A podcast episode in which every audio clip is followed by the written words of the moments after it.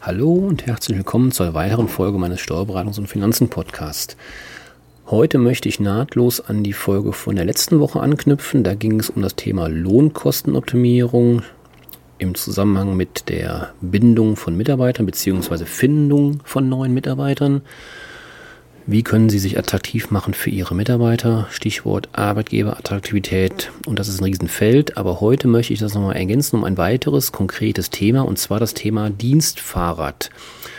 Das wird dem einen oder anderen vielleicht untergekommen sein, weil da auch die entsprechenden Anbieter immer wieder oder immer mehr Werbung machen.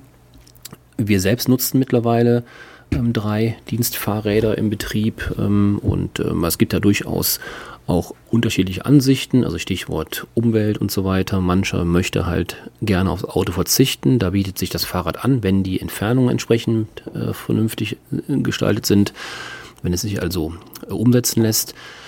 Ja, und heute möchte ich Ihnen ähm, ja, ein paar Hinweisen dazu geben, was das denn für Ihre Kosten bzw. für den Mitarbeiter bedeutet.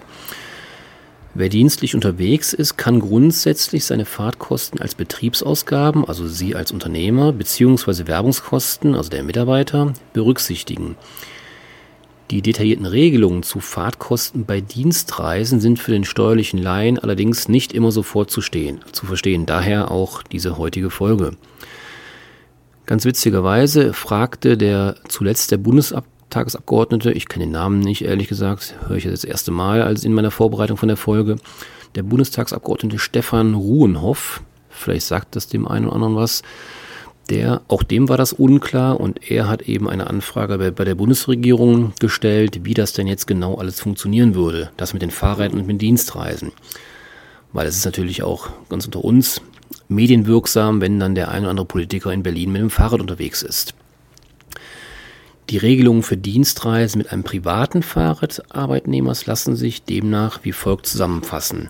Und die Regelungen für Arbeitnehmer sind im Wesentlichen gleich denen für Unternehmer. Das heißt also im Prinzip ist es unerheblich, ob Sie als Arbeitgeber oder Sie Ihren Mitarbeitern entsprechend ein Fahrzeug oder ein Dienstfahrrad stellen oder ob der Mitarbeiter sein privates Fahrzeug, also Dienstfahrrad nutzt oder Fahrrad nutzt.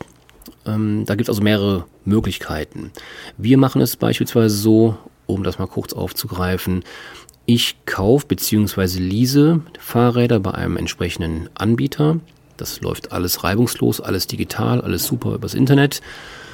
Und dann kann der Mitarbeiter sich ein Fahrrad seiner Wahl aussuchen bei einem der angeschlossenen Fahrradhändler in der Region und dann läuft das alles über digitale Prozesse. Der Mitarbeiter sucht sich das Fahrrad aus, der Händler stellt das ins Portal ein, ich kann es freigeben oder auch nicht, natürlich blieb das mir überlassen. Und wenn die Freigabe erteilt ist, kriegt der Mitarbeiter wiederum die Info, ja, er kann es abholen mit Terminabsprache und dann läuft das Ganze. Das ist das Leasingmodell. Natürlich können Sie auch kaufen oder eben, und da geht es heute so ein bisschen mehr drum, um das Thema, was ist denn, wenn der Mitarbeiter sein privates Fahrzeug, also ich sage mal Fahrzeug, ich meine natürlich das Fahrrad, ähm, äh, nutzt. Benutzt der Mitarbeiter ähm, ein eigenes Fahrrad, ist der Teilbetrag der jährlichen Gesamtkosten dieses Fahrrads anzusetzen, der dem Anteil der zu berücksichtigenden Fahrten an der Jahresfahrleistung entspricht. Dabei kann der auf Grundlage eines Zeitraums von zwölf Monaten errechnete Kilometersatz so lange für jeden beruflich gefahrenen Kilometer angesetzt werden, bis sich die Verhältnisse wesentlich ändern. Das klingt jetzt sehr kompliziert. Also im Endeffekt geht es darum, wie viel Kosten sind aufs Jahr angefallen und dann muss ich das entsprechende äh, Verhältnis bilden zu privat und zu betrieblich oder zu dienstlich und kann entsprechende Kosten geltend machen. Da das alles viel zu kompliziert ist, gibt es vom Gesetzgeber eine ja, Vereinfachungsmöglichkeit, die eben vorsieht, dass anstelle der tatsächlichen Aufwendung, und wenn man ehrlich ist, bei Fahrrädern sind jetzt die Aufwendungen außer dem Anschaffungspreis natürlich, dem Kauf, den ich irgendwann mal investieren musste, dem, Pre dem Betrag, sind laufende Kosten jetzt relativ überschaubar. Das ist natürlich, verhält sich anders bei einem Fahrzeug wie ähm, Pkw. Da habe ich natürlich laufende Spritkosten oder eben heutzutage auch Elektrostrom oder Versicherung, Steuer etc. Bei dem Fahrrad ist das weniger der Fall. Deswegen alleine auch kommt aus meiner Sicht die Alternativregelung zum Tragen, wo ich nicht oder bei denen ich nicht die tatsächlichen Aufwendungen ähm, ansetze, sondern pauschale Kilometersätze ansetze. Diese pauschalen Kilometersätze sind übrigens im Bundesreisekostengesetz, also Sie glauben nicht, was es alles für Gesetze gibt in Deutschland. Es gibt also das Bundesreisekostengesetz und da sind entsprechend für verschiedene Beförderungsmittel entsprechende Pauschalen vorgesehen. Für die Nutzung eines Kraftwagens, also zum Beispiel eines PKWs, sind das beispielsweise 30 Cent pro Kilometer. Für jedes andere motorbetriebene Fahrzeug sind es beispielsweise 20 Cent für jeden gefahrenen Kilometer.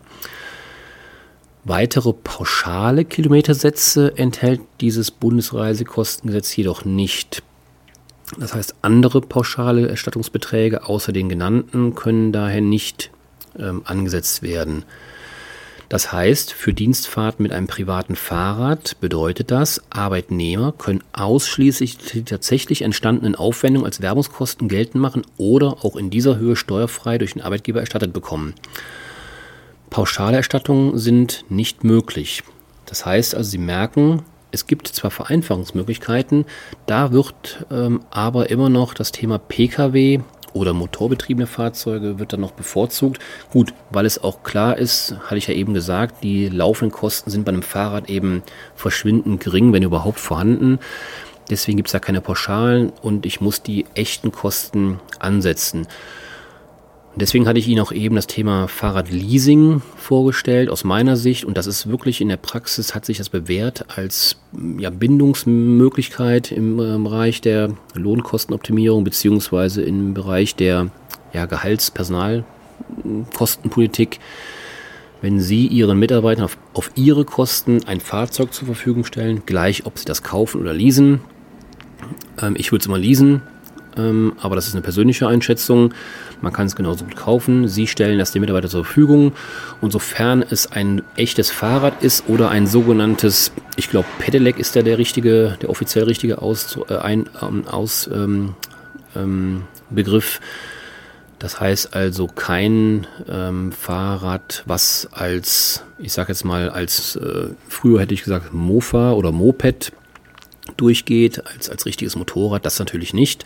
Aber diese klassischen E-Bikes, Pedelecs, die sind da auf jeden Fall komplett und das ist wirklich komplett steuerfrei für den Mitarbeiter. Also eine wirklich eine super Sache. Eignet sich äh, natürlich nicht für jeden, da kommt es natürlich auch auf die Entfernung an, auf die, ich sag's mal vorsichtig, körperliche Konstitution desjenigen Mitarbeiters. Das ist sicherlich nicht für jeden geeignet, aber für die, die es geeignet ist, die da Interesse daran haben, ist es eine super Sache, die entsprechend da berücksichtigt werden können. Ja, also Sie merken, es gibt im Bereich der Lohnkostenoptimierung, wie binde ich meine Mitarbeiter an mein Unternehmen oder, oder auch wie mache ich mich für neue Mitarbeiter attraktiv, gibt es diverse. Ich hatte letzte Woche von 15 bis 20 Möglichkeiten gesprochen. Das heute, das Dienstfahrrad war also eine weitere Möglichkeit, wie Sie sich attraktiv machen für Ihre vorhandenen oder eventuell neuen Mitarbeiter. Wenn Sie da weitere Fragen haben, hatte ich letzte Woche schon angeboten, melden Sie sich gerne bei mir, dann kann ich Ihnen gerne unser Merkblatt, mein Merkblatt zuschicken, in dem Sie oder dem Sie entsprechend noch weitere Möglichkeiten entnehmen können.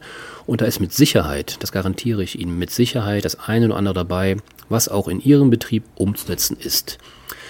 Ja, das soll es für heute gewesen sein. Ich wünsche Ihnen noch einen schönen Nachmittag, ein schönes Wochenende. Bleiben Sie gesund. Bis zum nächsten Mal. Tschüss.